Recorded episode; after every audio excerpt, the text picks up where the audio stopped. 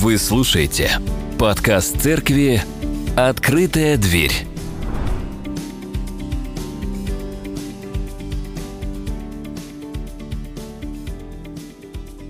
Добрый день. Друзья, рад вас всех видеть. Я немножко приболел, но э, буду стараться и буду благодарен вам за ваши молитвы. Смотрите, в церкви мы э, приняли такое решение, наши замечательные служители, о том, что проповедуем на книгу э, о послании апостола Павла к Ефесянам. Да? Вообще, я считаю, фундаментальная книга, она очень важная, потому что она говорит о, о нашем положении во Христе. Вот где бы вы ни читали, какую главу, апостол Павел все время говорит о нашем положении во Христе. Вот мы уверовали, и кем мы теперь стали. Вот он нам рассказывает с самой первой главы. Мы еще находимся на первой главе, и дальше там будет вплоть до шестой главы, где там речь идет о духовной брани, о вопросах такого серьезного духовного порядка, э, непростых. И мы будем читать с 11 стиха по 14. Это наш текст сегодня. С 11 по 14. Я читаю из нового перевода, и он у вас э, будет виден сейчас. И все-таки тоже предлагаю и мотивирую вас не полагаться, а вдруг вам на экране что-нибудь другое покажет. Какой-нибудь другой перевод. Поэтому надо с собой Библию носить и в телефоне открывать, включать и бумажную. Давайте прочитаем. Благодаря Ему, благодаря Иисусу Христу, благодаря Богу имеется в виду, нам выпало стать его народом. Нам изначально было предопределено, согласно замыслу того, кто все вершит, по своей воле и намерению, стать хвалой Его славы. Потому что мы первыми возложили надежды на Христа. Через Него и вы услышали слово истины, радостную весть о вашем спасении. Благодаря Ему вы поверили и были отмечены печатью обещанного вам Святого Духа, который есть залог того, что мы получим наше наследие, когда Бог даст полную свободу тем, кто Ему принадлежит, и станем хвалой Его славе. Я всегда любил апостола Павла, его читаешь, у него одно предложение, может быть, знаете, без точек, длится там, не знаю, там 10 стихов, там 8. И надо вот разбирать, подожди, это, вот это связано с чем, там, принадлежность к кому, чему. На самом деле вот он имеет, обладает такой способностью, это, безусловно, равинская такая еврейская способность вот в таком формате излагать. И знаете, ее особенность в чем? Я не знаю, вы замечали, нет, когда читаешь Новый Завет, там многие вещи вот повторяются, да? Вот, вот сначала первая строчка, потом вторая строчка. Это вообще принятая форма в древности, в Ветхом Завете, какая-то некая форма параллелизма, где он раскрывает термины с помощью синонимов, похожих слов, понятий и так далее. Очень-очень на самом деле интересно. А, недавно мы с женой были на мероприятии. Это был день рождения, очень э, э, интересные, важные люди. И э, кто-нибудь из вас хотел, кстати, когда вы а, были маленькими, там, поменять свою фамилию, или чтобы вы были частью какой-то известной фамилии. Так вот, мы были на день рождения, где а, один из супругов э, носит фамилию известного в России писателя. Я сейчас не буду говорить какого, но вот по, по меркам там, уровня там, Толстого, Пушкина и, собственно, прямой наследник вот этого великого человека, автора. Мы все хотели я не знаю, как вы, но я так периодически думал, было бы классно принадлежать какой-нибудь фамилии. Какой-нибудь, ну вот, э, меня, конечно, э, э, воспитывали так, ну, Лавров, там, Лавров. Сейчас я, конечно, могу похвастаться, что хотя бы премьер-министр, точнее, пардон, министр иностранных дел но вот, наверное, прямого отношения мы друг к другу такого не имеем. Поэтому в этом смысле похвастаться нечем. Но мы хотели принадлежать, думали принадлежать, например, кому-то или какому-то высокому роду, да, или, или э, я не знаю, как вы, но наступил какой-то момент, я занялся исследованием своих родных и близких, там начал искать какую-то генеалогию, восстанавливать, там кто, что, и благодаря этому нашел там несколько интересных очень документах о происхождении моих предков. Но потом наступил момент, я встретил замечательную э, девушку, вот я женился на ней, и у нее высокая фамилия, э, австрийская, немецкая, я думаю, вот она принадлежность, наконец, к какому-то благородному роду. Но пока, э, а почему мы этого хотим? Нам хочется там, получить какое-то наследство или принадлежность к чему-то, да, важному, высокому. Каждый человек подспудно э, к этому стремится. Но э, данность, есть данность, пока никто еще не объявился. Может быть, пока живем, еще кто-то объявится, и мы э, что-то из этого, что-то из этого получится. Пока мы об этом ничего не узнали, и никто не появился. Так вот, смотрите, апостол Павел с самого начала употребляет вот это вот слово «благодаря ему нам выпало стать его народом». В синодальном переводе здесь написано «в нем мы и сделались наследниками». Вот э, я думал, что вот никогда это уже там со мной не произойдет и не может произойти никаким образом – а оказывается, оно происходит. Ты открываешь Новый Завет, и ты читаешь, вау, там столько текстов, столько обещаний от Бога написано просто для тебя и про тебя, что просто, просто невероятно. Еще раз, послание апостола Павла к Ефесянам, обязательно прочитайте его от начала до конца, может быть, даже за один присест. Это фундаментальный труд, который описывает наш юридический с вами статус. Понимаете, когда он вводит такое понятие в тексте «наследник», или он пишет нам, вы, ребята, наследники, он описывает нас, христиан, верующих в Иисуса Христа. Все, что мы хотели иметь когда-то в жизни, все самое светлое, к чему мы стремились, и думали, невероятно, с нами ничего подобного не может произойти, кто я такой, из какой там фамилии, какого рода или какой семьи, ничего особенного не проявилось. На самом деле все самые Э, чудесные, я не знаю, вот как фильм «Золушка», помните, да, ты как бы вот, ты никто, а потом раз и ты обладаешь абсолютно всем. И все, о чем мы мечтали и к чему стремимся как люди, написано у апостола Павла, мы имеем благодаря Ему.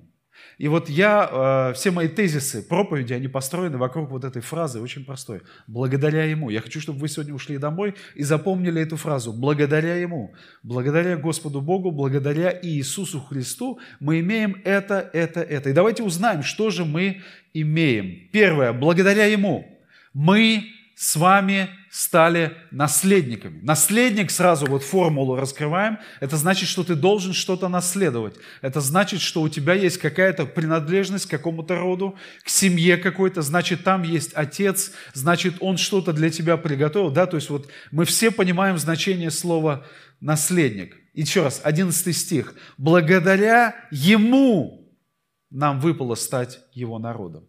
Благодаря ему мы стали сделались наследниками.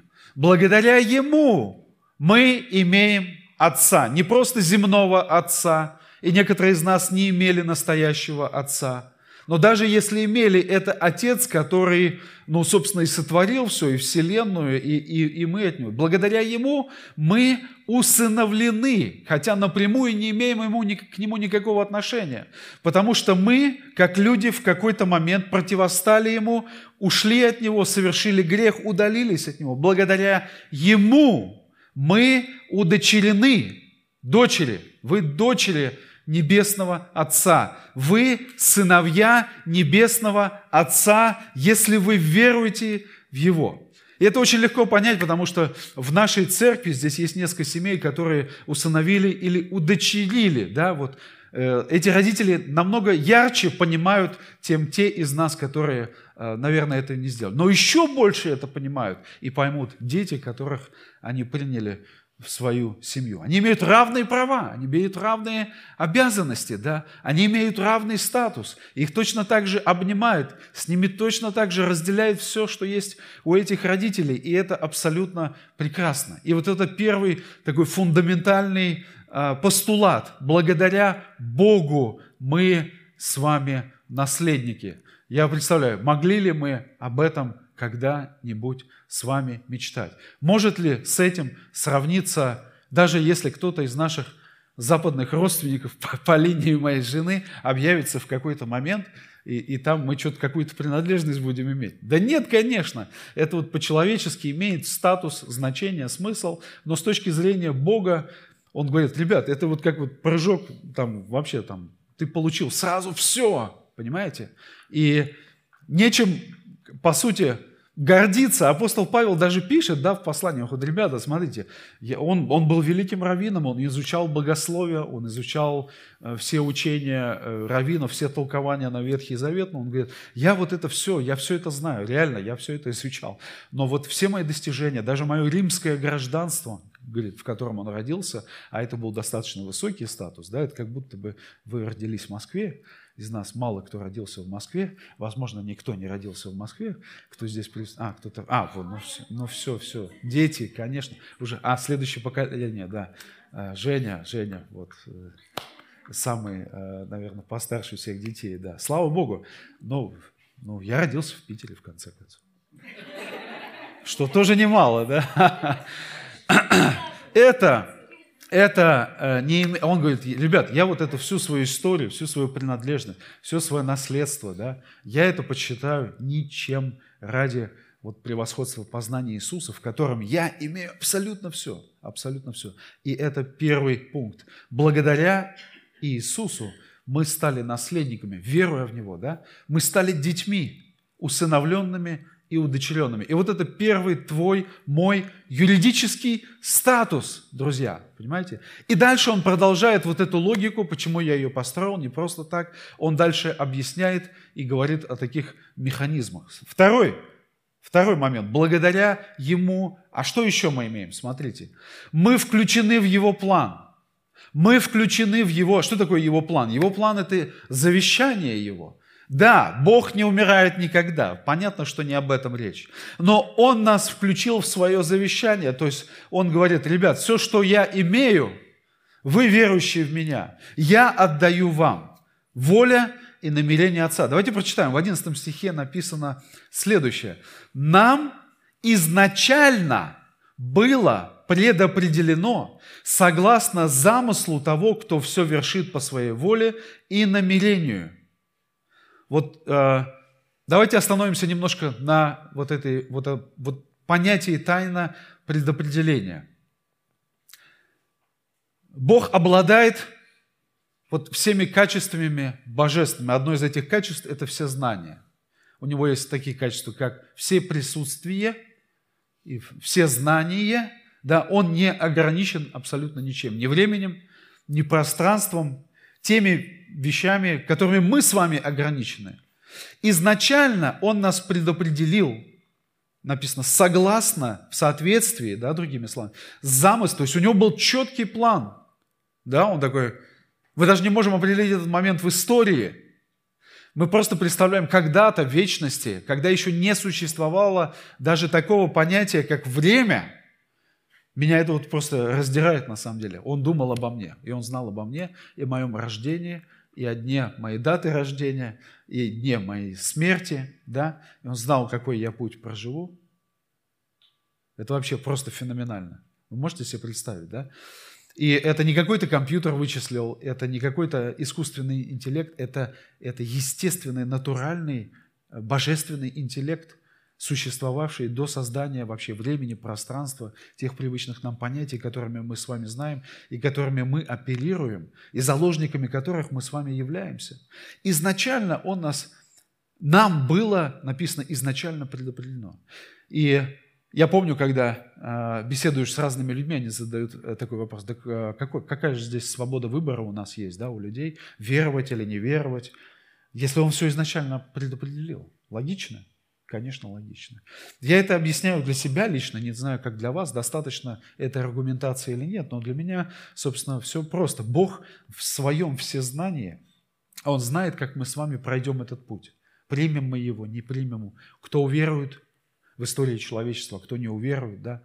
И в этом смысле Он знает, да, вот как бы обладая все знанием, Он знает начало и конец, и знает, кто будет спасен, а кто не будет спасен и кто будет спасен. Вот они здесь и названы, теми, кто был изначально был предопределен. Это не значит, что он определил кого-то к погибели, понимаете? Я имею в виду, вот тогда бы это не срасталось с самым важным текстом Священного Писания, где Бог возлюбил весь мир, понимаете?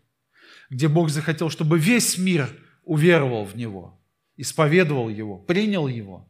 Но обладая все знанием, он знает, что этого не произойдет. Друзья, это реальность, этого не произойдет.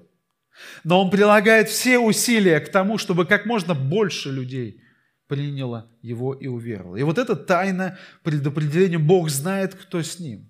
И это первое. Второе. Сейчас, в наше время, реализуется суверенная воля Бога. Друзья, все события, которые сегодня происходят в мире, все события, которые происходили в истории, Бог употребляет это все по своей воле. Понимаете, человек живет вот сегодня, да, ты ему что-то говоришь про Бога, свидетельствуешь, я вот верующий, а он живет с таким ощущением, что как будто бы и Бога нет – как будто это вот мы, те, кто управляем своей собственной жизнью, и мы решаем все, и мы все определяем. Да, есть какие-то минусы, какое-то зло, но вот мы прогрессируем, мы не регрессируем, то есть мы развиваемся в целом как человечестве.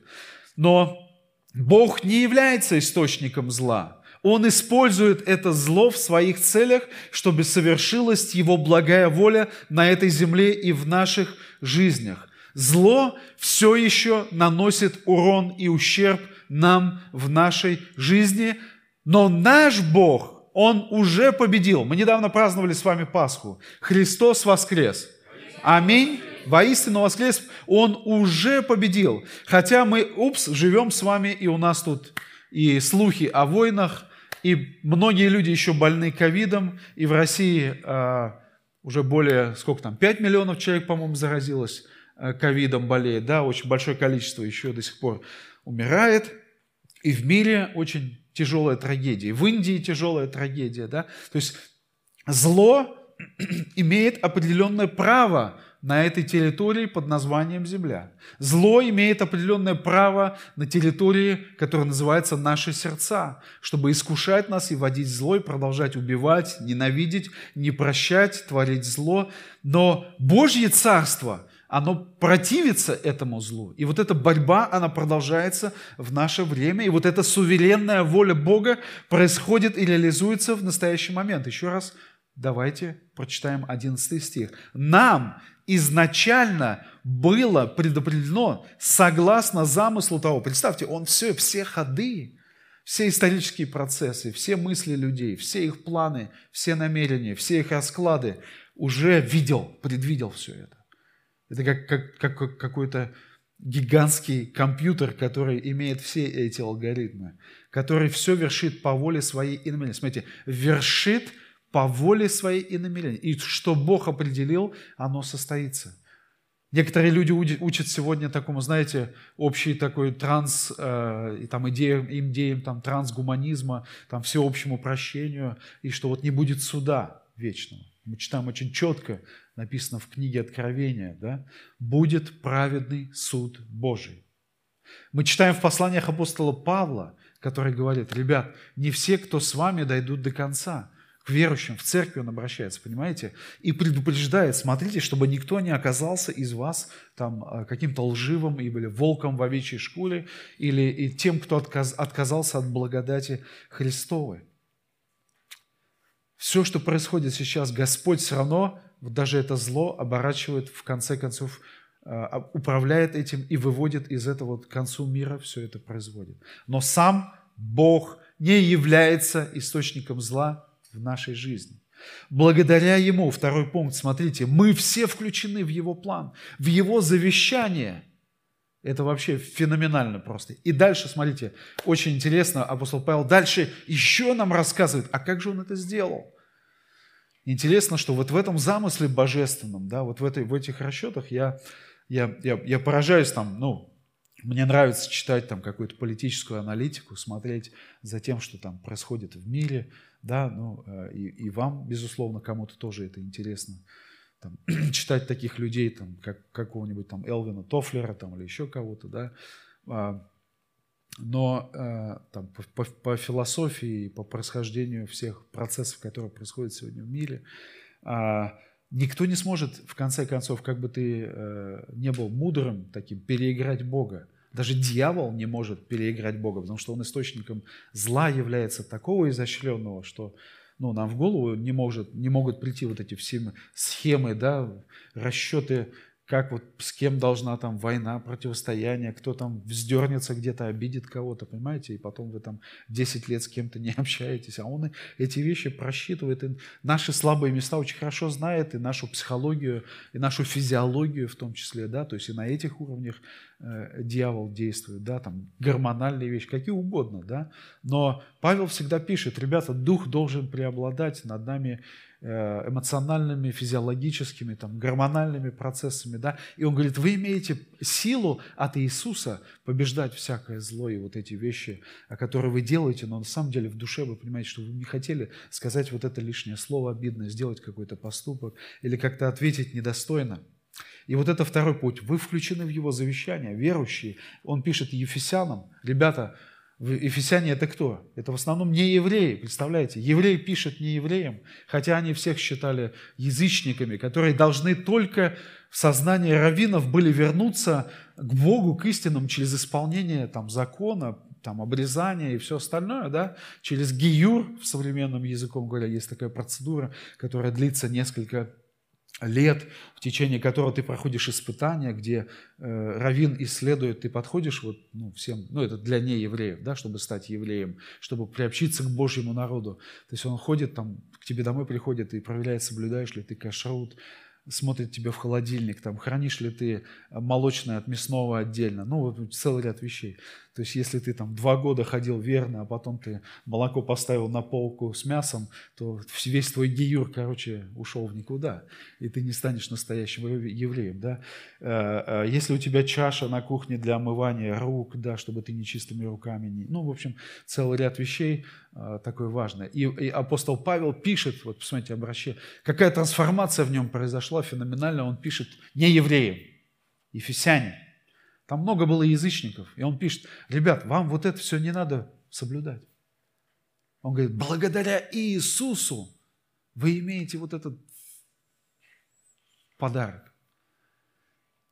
Он говорит, вы бы мечтали принадлежать еврейскому народу. Он говорит, в Иисусе вы уже принадлежите. Понимаете, да? То есть все наследие, все там обещание Авраама, э, которое Бог дал ему как, как еврею по поводу великого народа, который от него произойдет, Бог тогда ему уже говорил не просто о детях, которые родятся от него, от всех последователей народа. Он имел в виду, тогда, помните, он ему говорил, видишь звезды на небе?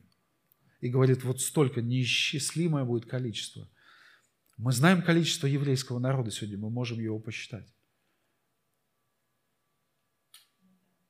И логика. То есть как он ему говорит, что это будет у тебя потомков, как вот там звезд на небе. Конечно, он имеет в виду, уже тогда он ему говорил, э, Бытие 12 глава, «Я сделаю тебе имя, и в имени э, э, твоем или моем спасутся все племена земные», там написано, понимаете, да?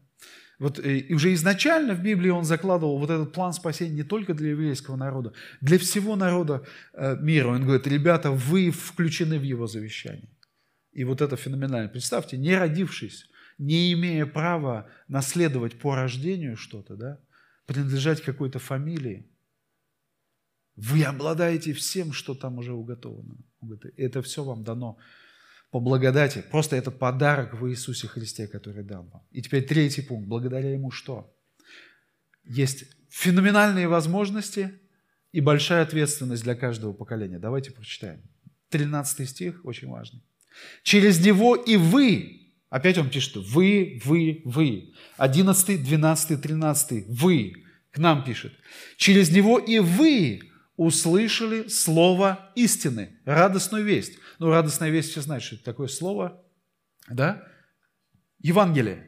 Евангелион по-гречески. Дженни там цитирует, вставляет греческие слова. Да? Их надо вставлять, потому что они важны в нашем сознании, в нашем вокабуляре, в нашей терминологии, в богословии, в истории нашей страны. Эти слова важные. Да?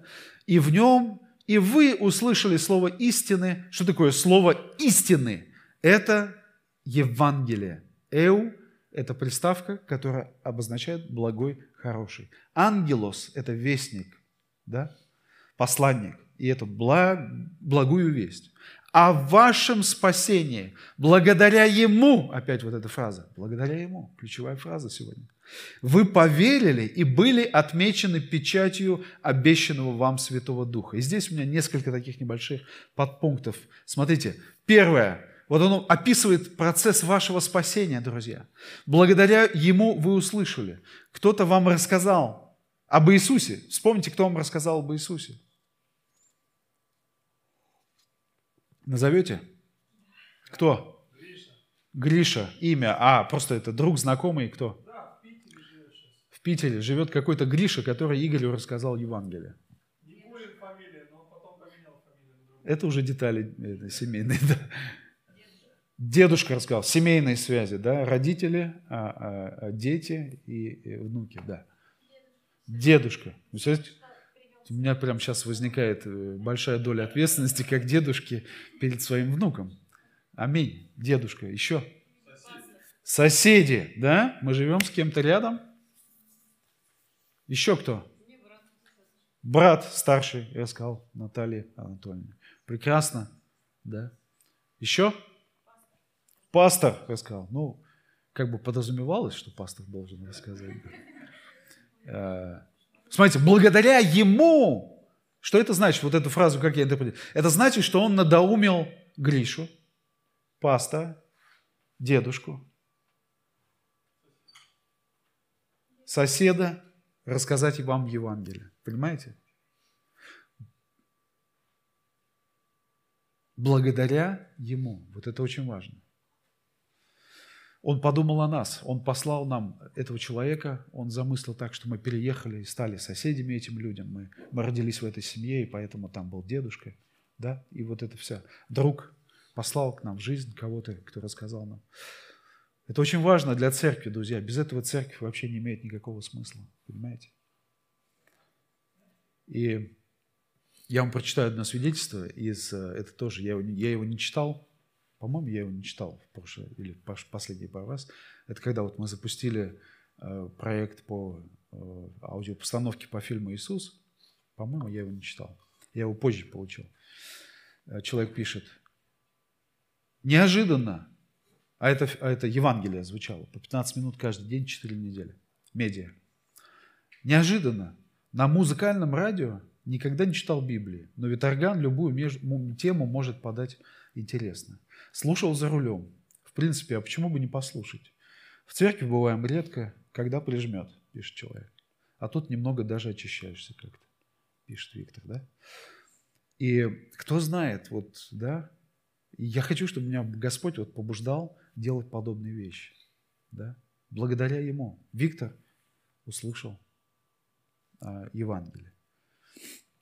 Или недавно, я был несколько дней назад на Кавказе, у нас в ЕХМС там служитель, я у него останавливался.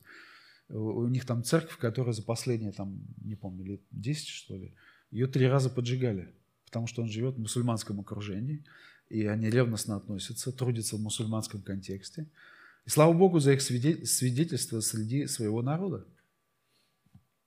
Аминь. Благодаря ему вы услышали, смотри. Благодаря ему второе что? Вы поверили. Это вот в 13 стихе написано. Ваше решение это, – это ваше действие. Вот она, твоя часть обратная, но с помощью Божией. И третье. Благодаря Ему вы отмечены чем? Печатью Святого Духа. И вот это вот уже третье Божье действие, фиксирующее твое решение. Понимаете, да? Вот оно сотворчество твоей души, твоего духа с Духом Божьим и с его действием благодатным. А, он вас хранит в праведной и чистой жизни благодаря этой печати Святого Духа. Он вам дает силы побеждать грех и противостоять дьяволу благодаря вот этой печати и силе Святого Духа, которая у вас. Он благодаря Ему и печати Святого Духа в ваших сердцах фиксирует ваше спасение юридически. Что такое печать? Почему он говорит печать, друзья? Потому что он говорит про завещание, потому что он говорит про наследство. Понимаете, да? Он оперирует вот этим юридическим языком, он говорит, ребята, Бог поставил свою печать, Он роспись свою поставил на твоем завещании. Он не просто так это все. Он дал тебе вот этот начаток Святого Духа, когда ты уверовал. Дух Святой тебя посетил, и теперь он находится в тебе и живет в тебе Бог, поэтому ты же не живешь дальше уже для греха, как ты жил раньше, а ты живешь для Бога и для Его Небесного Царства, но находя в этом э, земном теле еще, понимаете, да? Сейчас он дальше немножко больше об этом рассказывает. Вот это замечательный пример покаяния Жени в нашей церкви. Кто-то рассказал тебе Евангелие, правильно? Не знаю, когда ты услышала. Давно услышала Евангелие. Ты поверила, да? Да, она, Женя поверила. И она, друзья, отмечена печатью Святого Духа в тот момент, когда она совершила покаяние. Аминь? Пусть будет таких. Ты э, э, запечатлена печатью Святого Духа. Это вообще просто феноменально. Бог еще одно завещание написал, и ты теперь в нем. Представляешь? Это, ну, это просто, ну, кто может из нас дать другому человеку какой-то подобный подарок? Понимаете, да? Кто из нас может что-то подобное принести в жизнь другого человека? Никто. А Бог сделал это с ней и с нами в определенный момент. Это просто замечательно. И четвертое, еще раз я хочу повторить, третье, это очень важно, благодаря Ему, смотрите, друзья, вы услышали, кого-то Он победил, э, побудил. И в этом миссия церкви, чтобы Он нас пробуждал, как сказать, побуждать церковь, свидетельствовать, дарить Евангелие, говорить людям, молиться за них, это действие Его. В церкви всегда. Если этого нету в церкви, если Он в церкви, Второе, благодаря ему вы поверили, это тоже Божий дар, да? Да, человек сам принимает решение, но Господь, вот как-то удивительно, мы все это знаем, Он удивительно откликается на этот искренний порыв. И третье, Он запечатлел вот печатью Святого Духа наше решение, и все, мы часть этого наследия.